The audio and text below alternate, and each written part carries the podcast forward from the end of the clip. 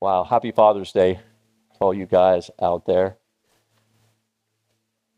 Thank you, Steve. Um, so I'm doing something different today.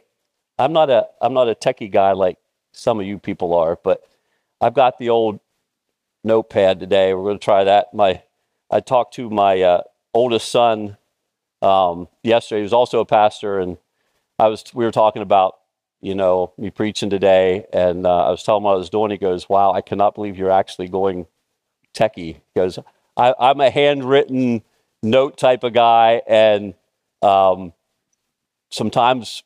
I- Well, I'll tell you what. I have a something I'm going to read to you later, and I don't have a printer that works. So I asked Megan to print it off for me, and she knows how old I am. Look how big the print is.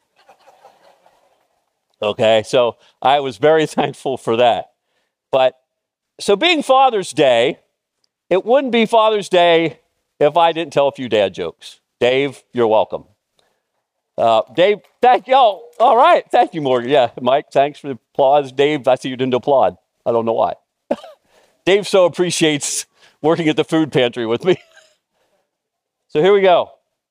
I just found out that I'm colorblind. The news came right out of the orange. A little late, but you got it. Okay, we're good. I used to be able to play the piano by ear, but now I use my hands. They say I have no sense of direction, so I pack my bags and write. Oh, all right, one more, one more. All right. Can anyone tell me what oblivious means? I have no idea. All right, anyway, I'm done. All right, we're quit. All right. You're just lucky you're not my children. That's all I got to say. I take my girls to school in the morning, and they usually get them, you know, and they know pretty much all by now. But um, anyway, for those of you who I, most of you are familiar with me, I just I want to give a little background to my family, because some of you don't know actually my whole family. Now I have uh, two biological sons, um, and my oldest boy has four kids. I have four grandkids. Uh, my youngest son does not have any, but they are great aunt and uncle. Um, they're Ryan and Brad are their names. And now I call them, I'm going to announce them to you as stepchildren, but they're my children. Um, I was blessed in the last, uh, let's see, I've been down here now, goodness, 11 years, uh, to meet and marry my beautiful wife, Kelly. And uh, I have uh, a son, Hunter, who is 27. Hunter, forgive me if you're watching. All right, 27, I think. And two beautiful daughters, Mary and Lauren, who are 17 and 16. I'm blessed, very blessed. But if you would have talked to me 11, 12 years ago, I'm not quite sure I would tell you I'm that blessed. I went through a lot, and I, I'm going to give this is going to be a, a stretch for you, and I'm probably going to have to grab that box of tissues over there. Not like I usually don't anyway. You people know me. But this title is How Good Is He Really? And in, in going through this, I felt the Lord telling me that He wanted me to give some of my testimony. Some of you know it, some of you don't know, some of you know parts of it. But honestly, I had many days, maybe weeks, maybe months when I didn't think God was that good. I mean, yeah, good, but to what extent good? Right? Like there was a limitation to his goodness. So as I was preparing, I really what I what I had started preparing, what I thought I was going to preach to you, I'm a big, big fan of King, whether you want to call it Jehoshaphat, Jehoshaphat, whatever it is, and his story, and how when you know he was going into war, you know, it said he set his heart to seek after God. And I thought, oh, that's it. That's what I want to preach on. That's what, yeah, that's what I wanted to preach on.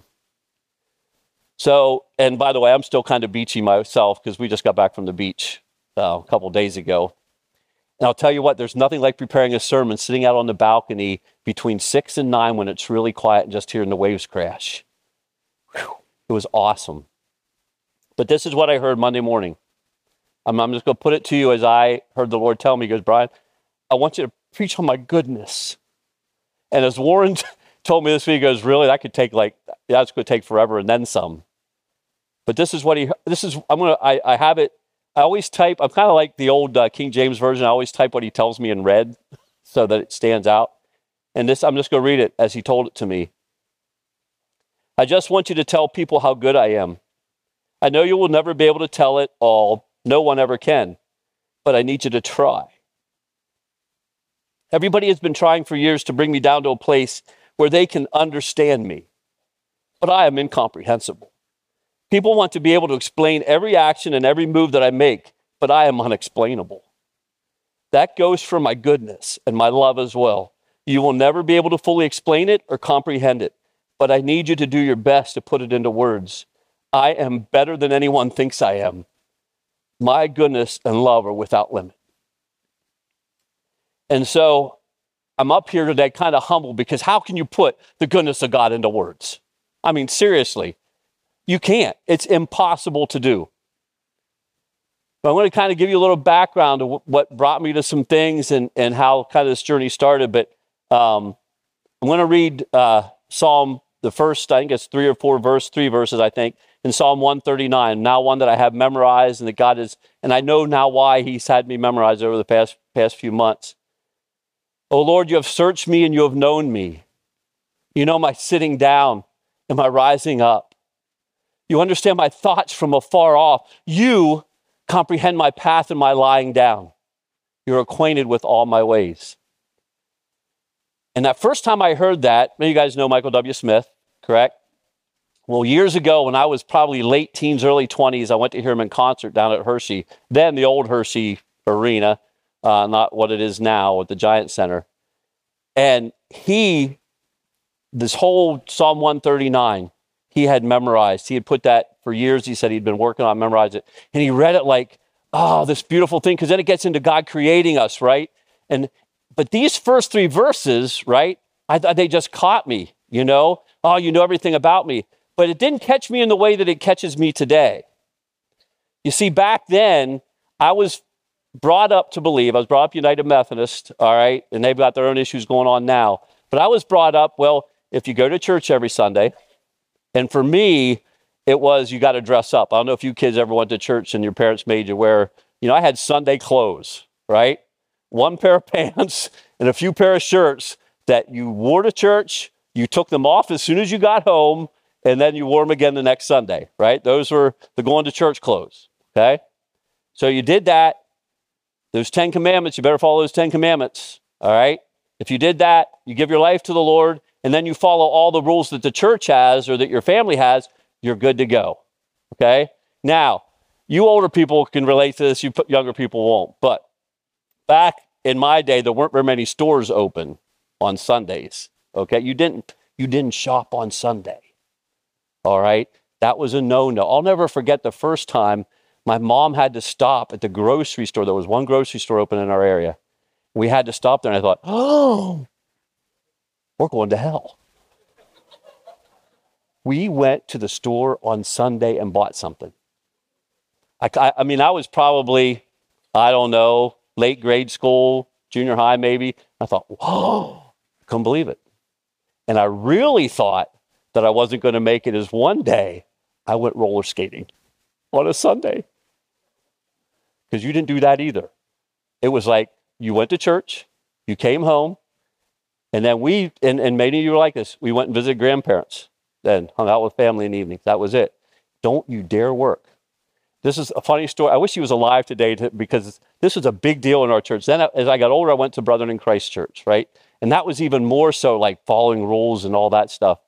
One Sunday afternoon, and I met with him in a men's group. Uh, Ken was his name, was our pastor. And we, were, we would have these things called Freds once a month fellowship, recreation, eats, and devotion, right?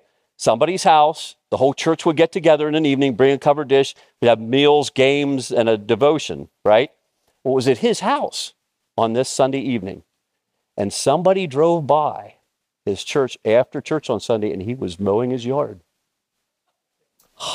I thought, if that did not cause a stink in our church. But you see, that was my life growing up.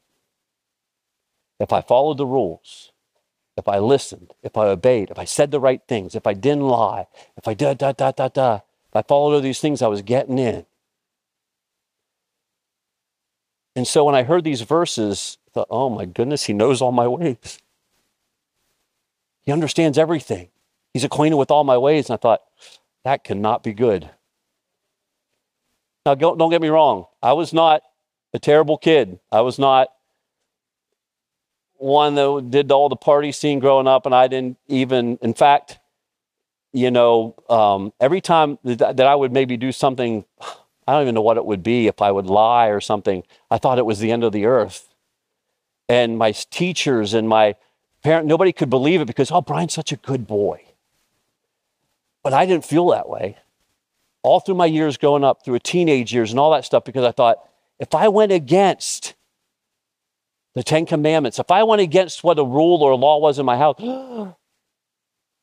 now this has changed. I'm going to read it a different way at the end, but I thought I was doomed. So when when I tried to memorize it because I was a big Michael W. Smith fan, so I wanted to be like him. I wanted to memorize. Every time I went, got to even the first part I can't do this because it reminds me how God how much He really knows me. It wasn't until I finally realized that it's not about following all the rules, and that's not the way this verse is meant when you look at him in the light of how good he is, how loving he is, how compassionate he is, how merciful and gracious he is. You can read this thing in a whole brand new way. He knows me. There's nowhere I can go that he doesn't know where I'm at and that his love does not extend. What does it say later in this verse? How, how great his love is? How, how are his thoughts towards us? Are as great as what? The sands. A grain of sand. That's, and all the sand, you can't count them. I was at the beach. I picked up a thing. I thought, wow, if his thoughts were even millions like that of love towards me, he's good all the time and all the time. Never a time in his life, in his life, yeah, like he had a, has a life. God, sorry about that. Never a time in existence has he not been good. Now, I'm going to share with you some times when I thought he wasn't. And you may be going through some times right now where you think, huh, he's good, really? I don't see it in my relationship. I don't see it in the job I just lost. I don't see it in my, I can't pay my bills every month. Really? He's good all the time? Seriously? Yeah, he is. He hasn't missed a beat. He is always there and always present and always pulling for you. Something changed for me. Somewhere in my, I want to say in my 20s, uh, in there, because I was still going through this. And then I switched from the United Methodist to the Brethren in Christ, where it wasn't about, uh, you people are,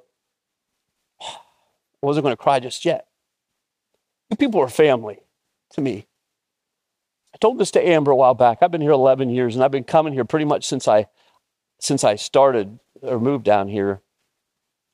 But it never really felt like family to me just the last 6 months to a year when I really sold out. Church has always been important to me. When I really sold out for the for being here and getting to know you and loving you and so what I'm going to share is, is shared in family, okay? Because family, you should be able to share anything, right? Okay. Anyway, I was in my 20s, and, and so I was still like, when I was reading in the Bible about his love and his mercy and grace, what I read in the Bible about how good he was, I wasn't seeing in my own life, and I wasn't heard being taught at my church. And I thought, this isn't making sense. This doesn't add up for me. Until I heard, and I don't even know who it was at this point, put it to it this way well, let me ask you a question. When your parents, okay, told you to do something that, okay, not to do something that you really wanted to do, were you always good little boys and girls and listened? Well, I know Steve Stansfield was, because that's the way he was. But anyway, no. Why? Because that you wanting to do that thing was more alluring than the punishment, at least for me, right? My mom was the master of the fly swatter. All right? That was my mom's punishment of choice. Okay? Well, let me tell you, boy, I don't know if you ever been hit by fly swatter in the barrel legs or not. But that didn't stop me all the time from doing what I wanted to do that she didn't want me to do. Because that fear of punishment wasn't going to stop me. Kind of the same way with my life and with what well, I read this in here and it says if I do this, then there's consequences for it, but it didn't stop me from doing what I wanted to do. It didn't stop me from sinning. But then I heard a pastor put it this way What if, and you can take this in a relationship with your parents, whatever, what if you listened to your parents and did what your parents wanted you to do just because you love them and because they love you? So, what if, what if I'm obedient to God's word? What if I, I follow after him and I, and I develop this relationship with him, not out of a sense of I have to, but out of a sense of he's good, he loves me, and I love him. I don't need a bunch of rules to follow. I don't need a bunch of extra things to, to set me in line because I'm deeply and passionately in love with Him. So why would I not want to follow that kind of God? Amen? Why would you not want to serve and love and have adoration for a God who's deeply, passionately, over the top in love with you and is so, so very good? It changed my life. It changed the way I, I walked. It changed the way I acted, it changed everything. And I'm still growing and I'm still learning. I tell people, I love, this is going to sound strange because as a kid I hated it, but I love the correction of God. I love the teachings of God and how He corrects me, how He corrects my thinking, how He corrects an action, whatever it is, because I found out that everything that He does is good and everything that He does is in love. I used to think that the fly swatter of God was coming. All right, right? And some would say, you know, you're looking for the lightning to strike, You're like, do something wrong, and then I'm just expecting something bad to happen. And then if something bad does happen, that was the reason why. That's what I was thinking. But, especially in the last few years, when I realized I do something, and he says, hey, Brian, hey, we need to change that way of thinking. That's not, that's not how it is. I love you, but we need to make a correction. That's more like God. Oh, I love it. I do. I don't, I used to just be so afraid, but now I'm like, God, just, I want to be right with you. I want to be in union with you. I want to be in communion with you. But we need to, and, and part of walking that out is, is what I want to talk about is the goodness of God. When we see him for who he really is, that he is good, all the time, that He loves us all the time, that He's gracious, merciful. It helps me walk with Him. If I have a wrong view of God, it's going to, it messes everything up. But we have. We've limited him down to this little thing that I can explain. My theology has to be something. If I can't explain it, we've been pretty good at the church of going like, eh, that must. Why do you think we have so many denominations? Well, I don't, I can't, uh, that doesn't mm, make sense. Well, uh, so guess what? Hey, Steph, Warren, you guys, why don't we start a church? Because you believe like I do, you believe like I do, and boom, we get a new denomination. We get a new church, right? Uh, Genesis 50, 20, and it, uh, what, uh, is she here? Boyd still here? There they are. What you said this morning, I'm telling you, oh, perfect. Genesis 50, 20 is Joseph to his brothers who tried to kill him, threw him in a, you know, pit and said, you know, well, this is at the point where Joseph, they get discovered, all right, for what they did. Joseph says this As for you, you meant evil against me, but God meant it for good, to bring it about that many people should be kept alive as they are today. Let's just move right on down then, make it Psalm 84 11. For the good for the Lord God is a sun and shield. The Lord bestows favor and honor. No good thing does he withhold from those who walk uprightly. I want to go back. God meant it for good. Now, how many of you, if you're thrown in a pit and went through all that Joseph went to, would say! Awesome! I'm not saying everything that happens to you is going to feel good. Not everything that happens to you is going to be like, woohoo, that's awesome, that's wonderful, great. I just got fired from my job. Yes. I can't pay my bills this month. All right. Not everything is good that, that happens, but he says he uses everything for the good for what? For those who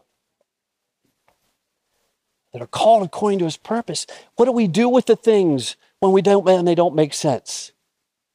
Do we still believe he's good? It's pretty easy to say that now. But when you're in the middle of it, or maybe something happened to you when you were younger and you had no, you, you couldn't, you had no decision making in it and things happen and you wear that for year after year after year after year after year. that doesn't seem so good. Um, many of you guys know Toby Mac. I'm a big Toby Mac fan, mainly because he's my age. And you ever seen the guy move on stage? And I'm like, seriously, you guys, where's my softball players? You guys saw me trip going from the pitcher's mound to third base and land flat on my face. So you understand. Yeah, it's like we went to. Uh, my girls are big uh, Nathan Chen fans. Hey, skating fans here.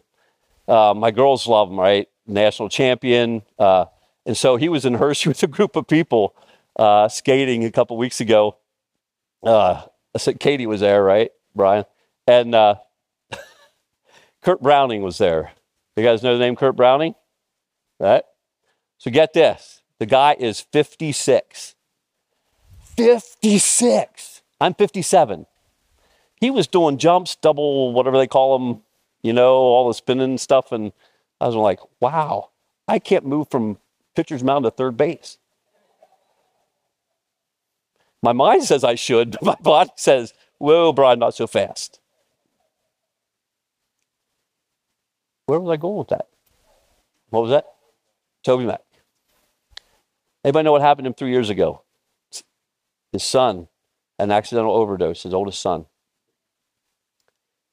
And just recently, he's been starting to talk about it, right? He came out with a song a year ago and it was and it was God dealing with him. It's called uh, the goodness. If you guys have never heard it, you gotta whew, you gotta listen to it, especially in light of what he went through. And so I just the, this. Let me tell you how God works. First of all, I didn't know that we were singing "Good Good Father" when I. This was Monday that God gave this to me, um, and then this is, you know how you Facebook people how it gives you memories.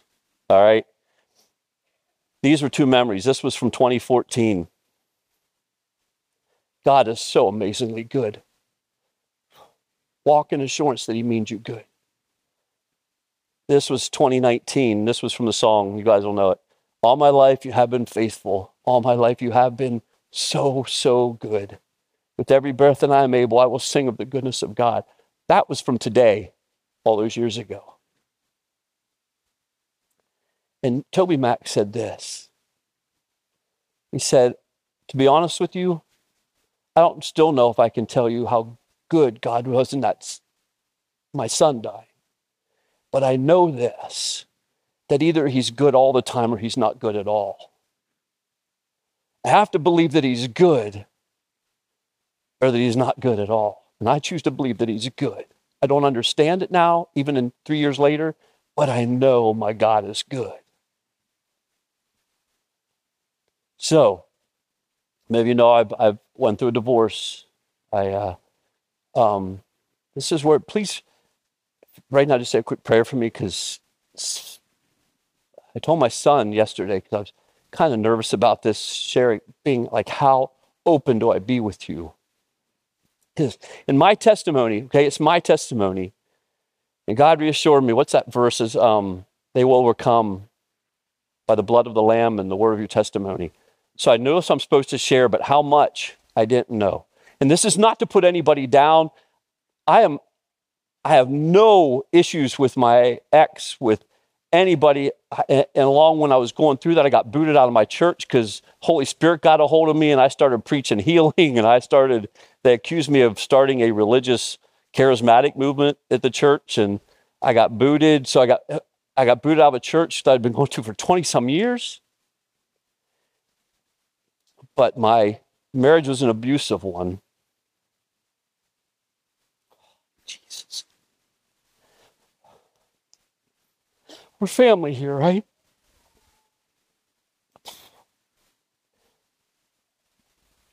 I was uh, hit over the head with a tube before. I had this finger bit through down to the cartilage. I had a mug thrown at my ear where that scar the whole way through my ear. Did I think God was good? Not at all. See, I was following God. I was a pastor. I was on fire for God. God was moving in my life. And, and I thought, and, and, and the story was, right, oh, Brian, someday as an associate pastor at a church of three to 400 people, someday you're going to be pastor here. I mean, I'd gone there for, for 20 some years. You're going to be pastor here, Brian, someday. So, yeah, all right, okay. So that was in my head. All this stuff, you know, was going through. And, and I felt the, I mean, I felt a call to minister. I was on my 30s and that God was going to he gave me dreams and visions of preaching to many people. And so whenever you bring that in line with you're going to be pastor of this church, I thought, well, right there it is, right? And then what do you do? You get booted out. Made a whole lot of sense. I also had, a, I, I, like I said, I have two, and I'm going to show you pictures at the end just because I want you to know just how good God is to me. He redeems, that song Redeemer, that was, he redeems all things. He's just not your redeemer when you get saved. He is your redeemer today. He can, if, if, if, if um, security was stolen for you, he can give you safety back. If your peace was stolen, he can give you peace back. Whatever was stolen for you, he can give it back. He's still my redeemer in all things. He's been redeeming things. And I can't wait to tell you some of the stuff he's redeemed in my life. But I had this dream I have two wonderful boys, and I had this dream of having daughters. I really wanted a daughter. Um, just I always saw, you know, the dad daughter dances and the, you know, I thought, oh, that'd be so awesome, you know. Well, because of different things, never did. And I was like, oh, well, there's a dream, right? Wanted to adopt. Um, we would go to Haiti every year, and and uh, uh, when I was over there, I would just, I'm kind of like I am here. If you have a baby and I haven't held it, I'd be shocked. Um, uh, and I go to the daycare, and that's where I had right to the nursery. My wife's daycare. My wife has a daycare, I had right for the nursery to hold babies. That's just I love to do. And so, you know, we were going to adopt from Haiti because I would go there and I'd carry babies around all day long. In fact, I had these two twins that I carried around. In fact, when you're in the summer in Haiti, it's 100 and some degrees in the shade. So you get a shower, and then you get out of the shower, and you say, Why did I get a shower? Babies get to wipe the stink off of you, yeah, right? There's my mom. Sorry, there's a little digress here. my mom used to say on Saturdays, you know, I'd be watching cartoons or whatever. Mom would always say, "Get out of the house and blow the stink off of you." Okay, that was mom's saying. But anyway, so I was carrying these babies around. Of course, they don't have diapers. It's just they have big shirts or they wear whatever, and it's you're sweating and you're well, the the feeling of pee going down your. so it's a little warmer than even the sweat that's going down here. Uh, how many times that happened to me, all right? But I loved it. And this mother begged me to take her twins along home. Because she knew there would be much better chance in America than there would be in Haiti. And so we wanted to adopt, and then that didn't happen. And so we were adopt a baby girl. I thought, oh, this is. So all these dreams were coming. I'm like, God, you're not good. Really, you're telling me, okay, yeah, you're good in some things, okay? But you've let me down way too many times. That was my thinking to say that you're really good. We can't let circumstances define who God is. We've got to know who God is and let Him work through our circumstances. You see, too many times we just go through life and bouncing around from here to there to this to that, whatever. And that's who we then that then that forms who God is in our mind. Whereas I need to determine that He's good, that He's loving, that He's gracious, that He's merciful right now, so that when these things happen, I still know that He's good. So I can be like Toby Mac is I don't understand it, but I know He's good.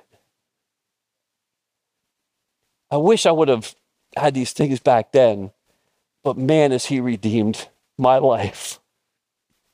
Who would ever thought that I'd be down here in a town smaller than what I came from? Preaching here and in fellowship with you guys and have some dear brothers that I love beyond belief and have a beautiful wife and more kids than I could ever dream of and grandkids. Like, oh, you're so good. Did I dream this up? No. But he had a plan. And he can take and use for good what other people meant for evil and what Satan meant for harm. He can turn it for the good, and man, has he ever uh, this just to talk about the goodness, and this is, like I said, what you shared about the good. He is so good. Psalm 103, 1 through 5. I'm going to break this down a little bit, and then I'm going to take real long, but it says, Bless the Lord, O my soul, and all that is within me, bless his holy name. Bless the Lord, O my soul, and forget not all his benefits, who forgives all your iniquity, who heals all your diseases, who redeems your life from the pit, who crowns you with steadfast love and mercy, who satisfies you with good, so that your youth is renewed like the eagles.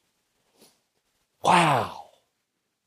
I want to get to where that says all his benefits. Let me just give you a little brief. And I, I love looking stuff up in the Greek, Hebrew, all that stuff. Um, this is a little bit of the definition, a little bit of the definition of all. All for every, all his and every, all his everything, all its entire, all in the every, all and the every, all and everywhere, all your every. All these, all things, all together, always, annually, any, any or all, anywhere, continually, earnestly, everyone and everything, everything pertaining to everything, every man, every woman, everyone, everything, every way.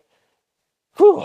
Health, material things, just, uh, plenty, throughout and all, throughout, who, whatever, whoever, whomever, whole and whole, wholehearted, holy, and whomever. That's not all of them. That's all. So, what's it say? Forget not all his benefits. They're way beyond anything we can ever imagine. But it gets better. I look, even if we would just stop with who forgives all your iniquity, really, there really don't need to be any more. He forgives your sin. We get to spend eternity with Him. That should be enough. And it is enough. But the thing is, He wants so much more. He wants to bless us with so much more because He's good. So get this.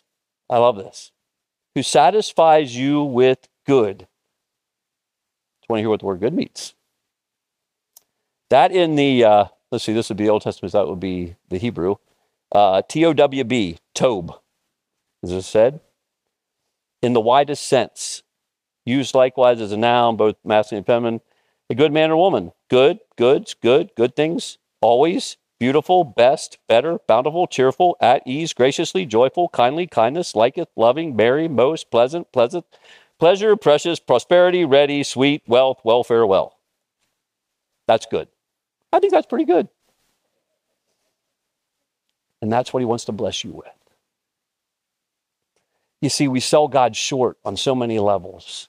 He didn't come just to save you. Now, that's enough. Now, oh, sorry.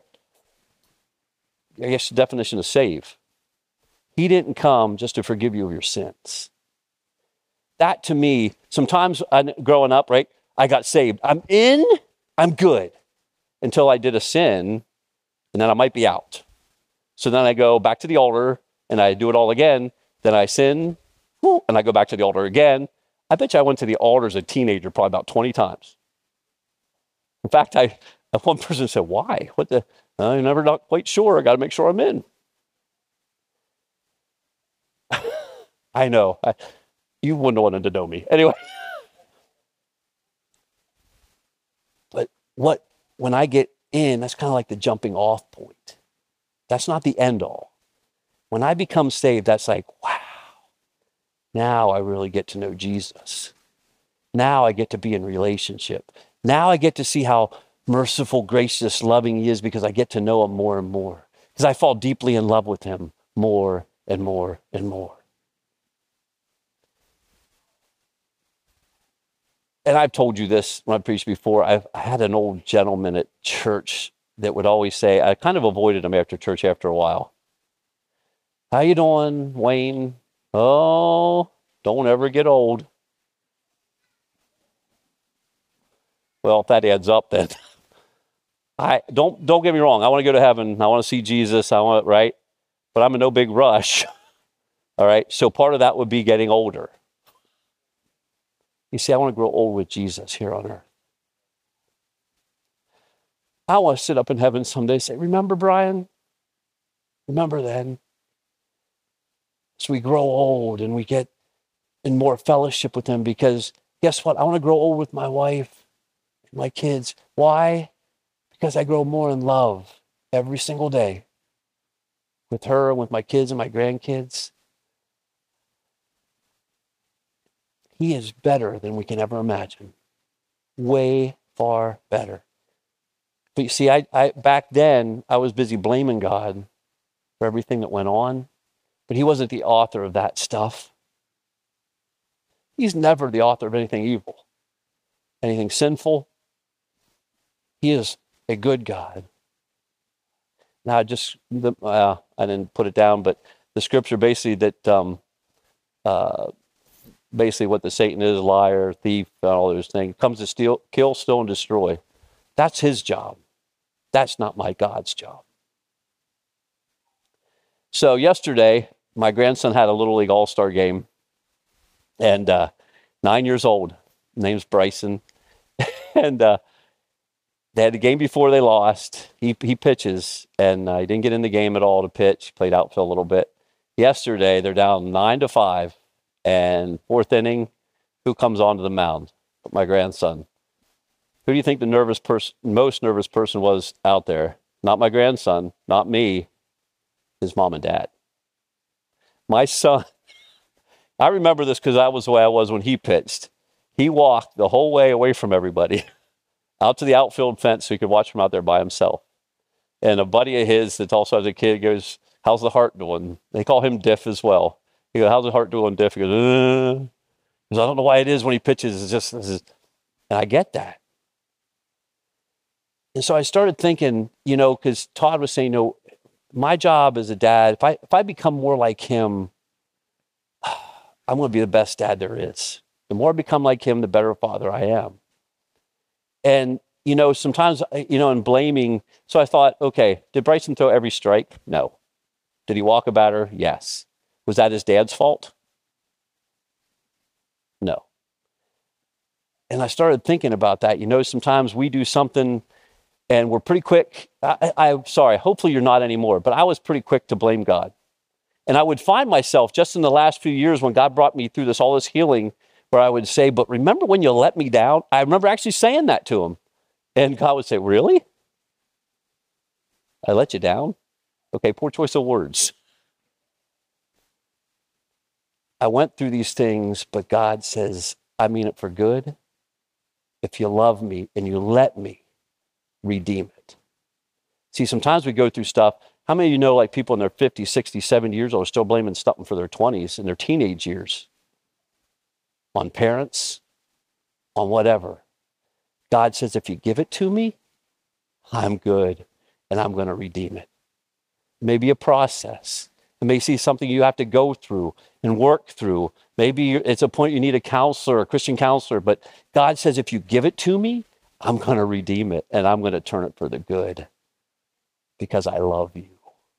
I'm so, he is so enamored with it. I watched my son and my daughter in law watch him pitch, and it's like, oh, just the excitement. They're cheering for him, right? And that's God. He's cheering for you. He's got your back. He wants the best from you. We don't always succeed at the things we want to, but He's got your back and He's cheering for you from the sidelines, saying, Come on, get it. Not from the sidelines, He's within you.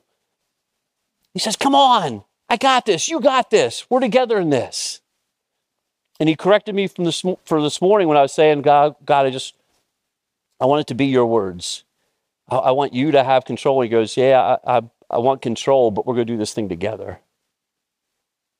You know, Bill Johnson says, you know, uh, when somebody comes up to you uh, and says, uh, oh, hey, that was a great, like if I went up to my grandson just say, hey, that was a great job, did a great job pitching. And if he would have said, oh, it's all God, Bill Johnson said, well, it wasn't that good. yeah, yeah, right. Just getting it over here. They're a little slower on this side. They're Philadelphia Phillies fans, and I mean 76ers fans and all that stuff. Phillies fans are good. Sixers, sorry, Chandlers. yeah, we're going to discuss that after church. Karen said, "He's good all the time." So, what are you going through? What in your life has got you questioning, ah, is he really, really good all the time? You know, we I do that thing God is good. You say all the time, all the time, God is good. So if I would put before it, well, middle of a divorce right now, if I said God is good, could you say all the time? Well, I just lost my job. I don't have money to pay the bills. And if I would say God is good, could you say all the time? Ah, friend just died. Child just died. God is good. You say all the time. I struggled with that a little bit when my friend committed suicide a few months back. Did his wedding in October last year. Now the blue. I just talked to him. Just texting him. We were joking around a couple weeks before. Woke up to a phone call saying that Stan had killed himself. How are you good in that, God? Even a wife and a couple of stepdaughters. And now I think about back in my hometown, Mifflintown, if you heard yesterday, two cops were shot, one was killed, state cop. And then a shootout, the, the guy that shot the cops was also killed. And I think about the cops' families because I, when I worked at a garage, we I dealt with them at the garage I worked at with, with a lot of the state troopers up there. Great guys, a lot of them that I knew. And uh, hmm, can their families say God is good all the time? Excuse me. What are you going through? Because he wants you to know that he's good all the time. What does he need to bring you to to say that? I'm going to read something to the thing that I had Megan print off, and uh, um, I'm going to wrap up with this. And I, would, I want, do want to show you some pictures just to show you how good God is in my life. This is by a guy, and you might have heard this. This has been online years ago. I mean, I heard it when I was, goodness, in my 20s. That's how old it is. It's by S.M. Lockridge. It's called That's My King. And I was going to play it over there, but I know we have laws about playing stuff over, you know, the thing. And I'm probably not going to do it justice how he did it. He's a, he is a, uh, very, Dave, you've heard it. You're smiling, yeah. But this is this is it. This is just kind of, this is directly from uh, how he preached it. The Bible says, "My king is a seven-way king. He's the king of the Jews. That's a racial king. He's a king of Israel. That's a national king. He's the king of righteousness. He's the king of the ages. He's the king of heaven. He's the king of glory. He's the king of kings and he's the lord of lords. That's my king. Well, I wonder if you know him. David said, The heavens declare the glory of God, and the firmament shows his handiwork. The king is a sovereign king. No means of measure can define his limitless love. No far seeing telescope can bring into visibility the coastline of his shoreless supply. No barrier can hinder him from pouring out his blessings. He's enduringly strong. He's entirely sincere. He's eternally steadfast. He's immortally graceful. He's imperially powerful. He's impartially merciful. Do you know him? He's the greatest phenomenon to ever cross the horizon of this world. He's God's son. He's a sinner's savior. He's a centerpiece of civilization. He stands in the solitude of himself. He's awesome. He's unique. He's unparalleled and he's unprecedented. He's the loftiest idea in literature. He's the highest personality in philosophy. He's a supreme problem in higher criticism. He's a fundamental doctrine in true theology. He's the cardinal necessity of spiritual religion. He's a miracle of the age. He's the superlative of every good thing you could ever think to call him. He's the only one qualified to be an all sufficient Savior. I wonder, do you know him? He supplies strength for the weak. He's available for the tempted and the tried. He sympathizes and he saves, he strengthens, he sustains, he guards and he guides. He heals the sick, he cleanses the lepers, he discharges debtors, he delivers captives, and he defends the feeble. He blesses the young, he serves the unfortunate, he regards the aged, he rewards the diligent, and he beautifies the meek. I wonder, do you know him? Well, that's my king. He's the key to knowledge. He's the wellspring of wisdom. He's the doorway of deliverance. He's the pathway of peace. He's the roadway of righteousness. He's the highway of holiness. He's the gateway of glory. Do you know him? Well, his office is manifold. His promise is sure. His light is manifold. His goodness is limitless. His mercy is uh, everlasting. His love never changes. His word is enough. His grace is sufficient. He reigns in righteousness, and his yoke is easy and his burden is light. I wish I could describe him to you, but he's indescribable. He's incomprehensible. He's invincible. He's irresistible. Well, you can't get him out of your mind and you can't get him off of your hand. You can't outlive him and you can't live without him. The Pharisees couldn't stop him. They couldn't stand him, but they found out they couldn't stop him. Pilate couldn't find any fault in him. The witnesses couldn't get their testimony straight. Herod couldn't, Herod couldn't kill him, Death couldn't handle him, and the grave couldn't hold him. Now that's my king. That's my king. I wish you got to re- watch it or listen to it. it, it I don't do it justice, but that's not even the half of it. So, where are you at in this whole thing of God being good and not being good? Megan, you can go ahead and put, I just want to show you this is, this is how I'm blessed. That's my beautiful bride. I went through a previous relationship of not knowing what grace was and having being scared to do right and wrong. And this lady showed me what God's grace was all about. I'll never forget making a mistake for the first probably 100 times with Kelly. And I would apologize. Oh, please forgive me. Oh, I'm so sorry. Oh. She goes, Would you just shut up already? It's over and done. And she means it. That's who she is. All right, move on. This is my oldest son, Ryan, my daughter in law, Mel. And those are my four beautiful grandkids. And that's them again at a wedding. Yeah, go to the next one, Megan. I think that's the one I want. Yeah, that's my youngest son, Brad, and his wife, Rochelle, and their dogs, of course. But at that one, I had a strained relationship with my son, Brad, through everything. Didn't talk for a long time.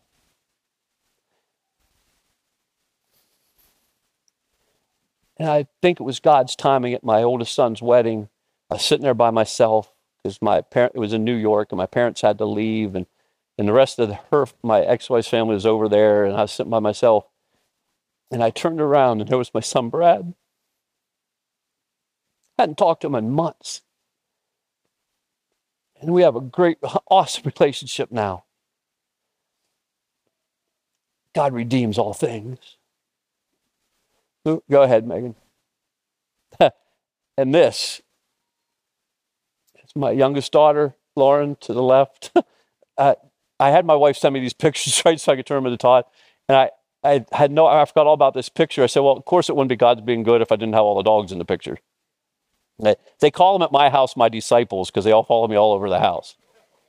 Now that I've been home and not working and not retired, guys, all right, retired people get a regular income, all right, but uh, they follow me everywhere. I mean, everywhere. So they call my disciples.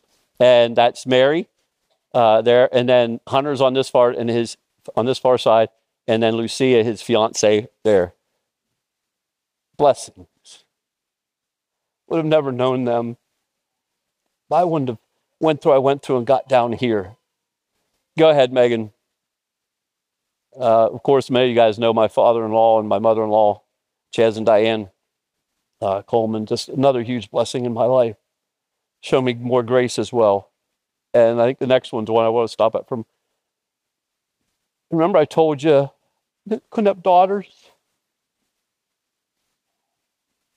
I got to watch these two grow up. Whether they're biological or not, they're my daughters. And uh, such a huge blessing to watch them grow up and become beautiful young ladies in my life. And then uh, go ahead with the last one, I think. That's an old one. Um, as you can tell, I look younger. Um, God redeems all things if you turn it over to Him and you let Him. If you're busy holding on to things and thinking God isn't good, it's not going to happen. Because there was, and I, don't, I didn't even put it on there, but one of the verses I was talking with Brian and Steve earlier, it says, God is good to all. Get that? See, we think, oh, God's good to me because I'm good, because I'm saved, I'm righteous, I'm holy. God says God is good to all. But what are you doing with His goodness? What are you doing when the things of life don't make sense? And yeah, you can sit now and say it's good, but in the middle, I say, God, I don't understand it. I don't get it. But I've got to believe that you're good.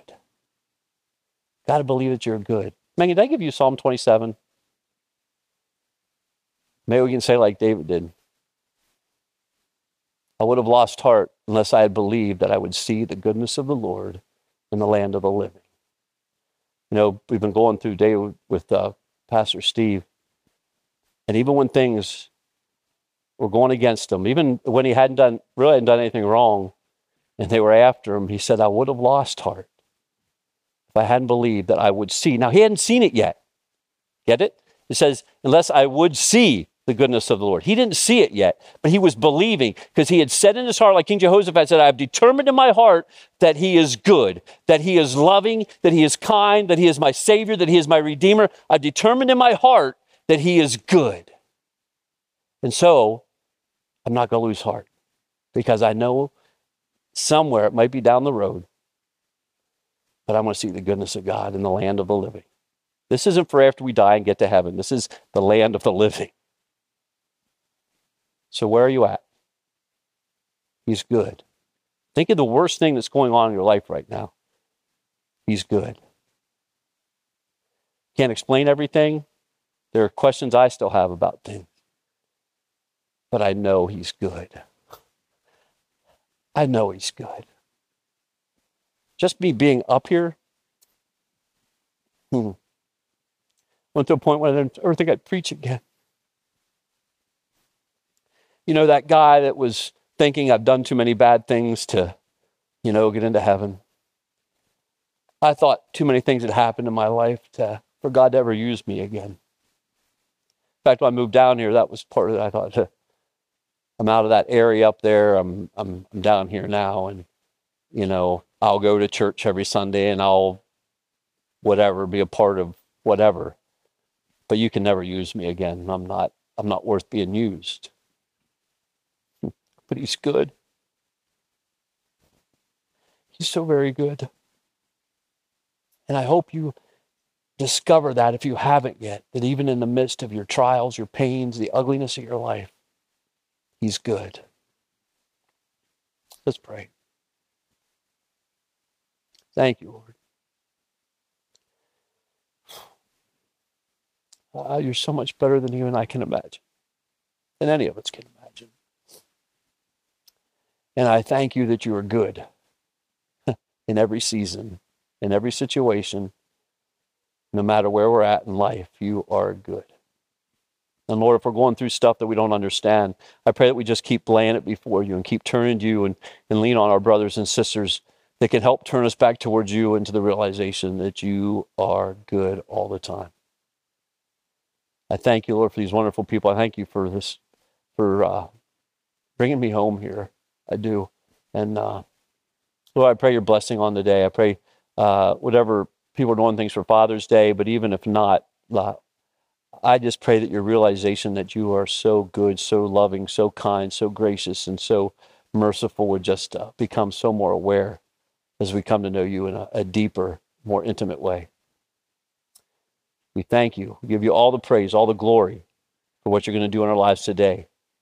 Lord, pour us out to those around us so that they can see you. We thank you. In your mighty name, your holy name, your righteous name, we pray. And all God's people said, and God is good. And all the time.